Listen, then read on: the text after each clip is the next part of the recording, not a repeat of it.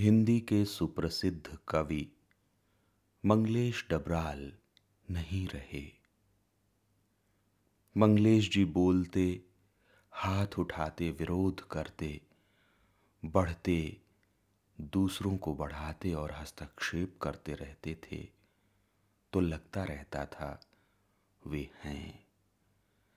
लेकिन कोरोना ने उन्हें हमसे छीन लिया।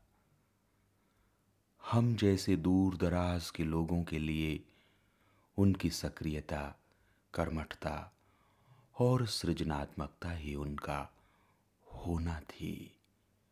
वे थे तो साहित्य की जीवंतता थी, प्रतिरोध था। उनके होने से लगता था, सक्रियता और सुगबुगी पैदा करते रहना चाहिए। अब उनकी ताज़ा बातें नहीं चला करेंगी तो याद आएगा, वे नहीं रहे। वे होते तो इस घटना पर हलचल मच जाती।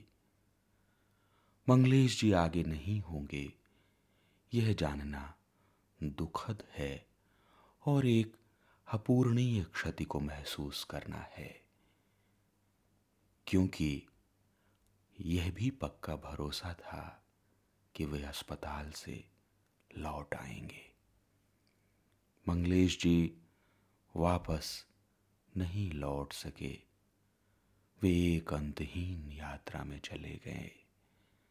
लेकिन अपने पीछे हमारे लिए विपुल साहित्य छोड़ गए।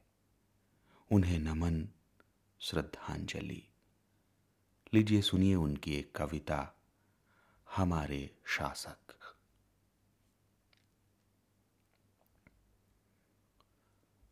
हमारे शासक गरीबी के बारे में चुप रहते हैं। शोषण के बारे में कुछ नहीं बोलते। अन्याय को देखते ही वे मुँह फेर लेते हैं। हमारे शासक खुश होते हैं जब उनकी पीठ पर कोई हाथ रखता है। वे नाराज़ हो जाते हैं जब कोई उनके पैरों में गिर पड़ता है। दुर्बल प्रजा उन्हें अच्छी नहीं लगती। हमारे शासक गरीबों के बारे में कहते हैं कि वे हमारी समस्या हैं। समस्या दूर करने के लिए हमारे शासक अमीरों को गले लगाते रहते हैं। जो लखपति रातों रात करोड़पति जो करोड़पति रातों रात अरबपति बन जाते हैं, उनका वे और भी सम्मान करते हैं। हमारे शासक हर वक्त देश की आय बढ़ाना चाहते हैं और इसके लिए वे देश की भी परवाह नहीं करते।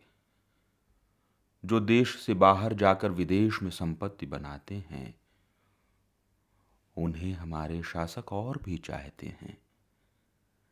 हमारे शासक सोचते हैं, हमारा पूरा देश ही इस योग्य हो जाए कि संपत्ति बनाने के लिए बाहर चला जाए तो देश की आय काफ़ी बढ़ जाए। हमारे शासक अक्सर ताकतवरों की आगवानी करने जाते हैं। वे अक्सर आधुनिक भगवानों के चरणों में झुके हुए रहते हैं। हमारे शासक आदिवासियों की जमीनों पर निगाह गड़ाए रहते हैं। उनकी मुर्गियों पर, उनकी कलाकृतियों पर, उनकी औरतों पर, उनकी मिट्टी के नीचे दबी हुई बहुत सी चमकती हुई चीज़ों पर। हमारे शासक अक्सर हवाई जहाज़ों पर चढ़ते और उनसे उतरते हैं। हमारे शासक पगड़ी पहने रहते हैं। अक्सर कोट कभी कभी टाई, कभी लुंगी अक्सर कुर्ता पाजामा, कभी बरमूडा टी शर्ट अलग अलग मौक़ों पर। हमारे शासक अक्सर कहते हैं, हमें अपने देश पर गर्व है।